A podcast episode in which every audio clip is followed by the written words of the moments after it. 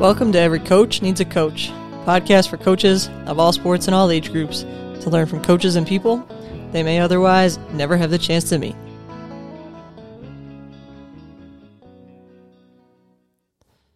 Jocko Willink is a former U.S. Navy SEAL, and he was on the Huberman Lab podcast uh, a few weeks ago. And it's like a three and a half hour interview that these guys do together. And I was listening to it on my way to a refereeing gig. And one of the many things they touch on is the idea of what a leader is, and especially what a leader in the military is. And he talks about those who are higher rank, those who are the leaders, as like leaders of a mob. And how there's this mob mentality, as groups tend to get when something goes well. They can riot in a, a state of like happiness or euphoria, or they can riot in a state of anger or upsetness. And you know, one person breaks a window, and then all of a sudden the whole mob is there breaking windows and rioting, um, and pillaging and that kind of stuff. Or um, the same thing goes the other direction for for happiness, right? Or somebody somebody tears down a lamppost because their team won the Stanley Cup.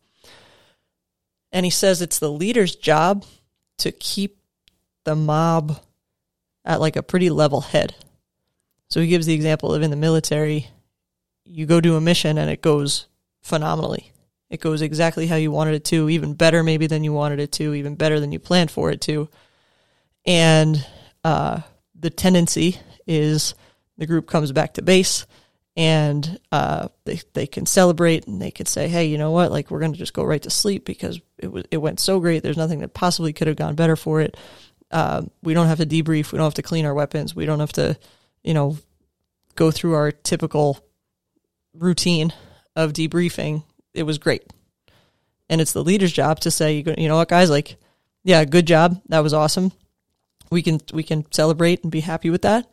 Here's what I could have done better and here's how we could have made that even go even better.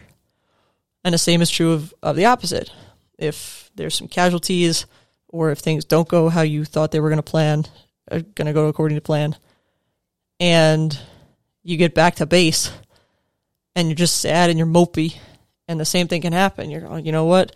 We'll just do that tomorrow, right? We'll go through. I'm exhausted. I'm tired. We'll go through the debrief tomorrow, and and yeah, everything could have gone better there and they get lazy or complacent, um, or their emotions get the better of them and they don't stay disciplined enough to do the debrief that they know they're supposed to do to clean the weapons like they know they're supposed to. And he just talks about how it's the leader's job to keep that mob mentality diligent and remain prepared and humble.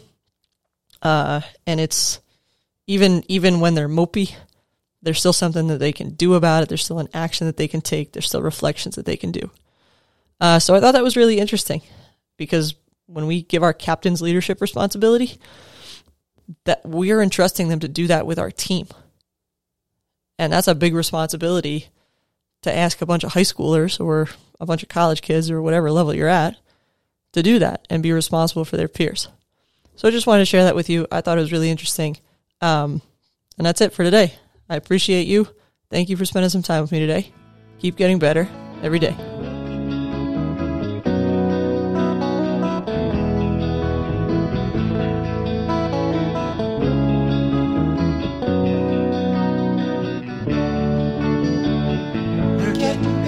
Every day.